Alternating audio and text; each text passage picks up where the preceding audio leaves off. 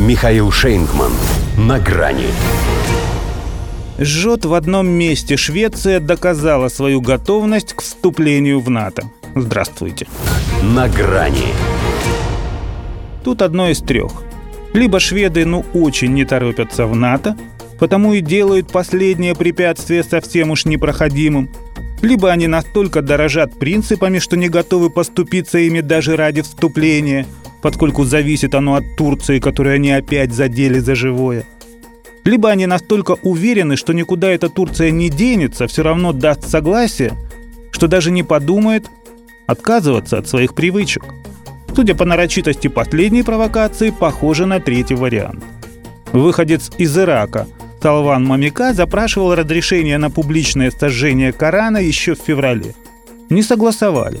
Может, потому что все еще тлело после костра, устроенного в январе датчанином Ратмусом Палуданом перед посольством Турции.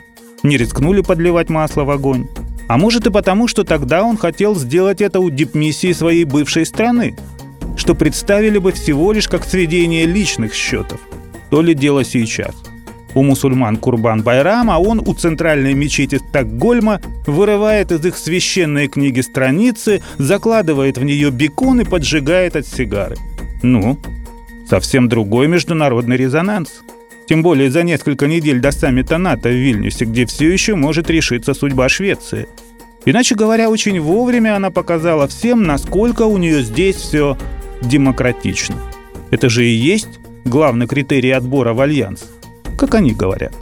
Пусть полиция все равно приняла беспредельщика, но за другого, арестовав не его, а того, кто бросил камень в его огород, ибо нечего мешать проявлению конституционных прав и свобод. Потому что оно, как сказал их премьер-министр Ульф Яльмер Кристерсон, законно, хоть и неуместно, попытался выкрутиться он. Не помогло. Закрывать глаза на такие зверства значит быть их соучастником.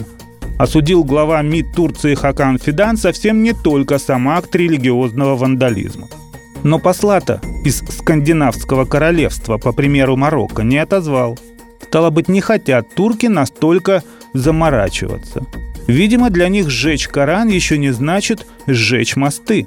По крайней мере, в Стокгольме вправе так подумать. Да, дескать, есть некоторые расхождения по существу, в том числе и по существу курдского вопроса, который тоже еще далеко не снят с повестки. Так у Турции с Грецией антагонизм, и ничего, как-то же они уживаются в одном блоке. Хотя лучше бы шведам на это не напирать. В дискуссиях с Анкарой это не самая выигрышная аналогия. Им, пожалуй, будет достаточно того, что заявил Госдеп США. А там назвали надругательство над исламской святыней неуважительным, но не влияющим на позицию Вашингтона о необходимости присоединения Швеции к НАТО. И действительно, неуважительное отношение ко всем остальным. Это не помеха, а как раз наоборот, отличительная черта истинного натовства. Так что Швеции здесь самое место. Доказала, что главное для нее – это свобода. Даже если свобода без совести. До свидания. На грани с Михаилом Шейнкманом.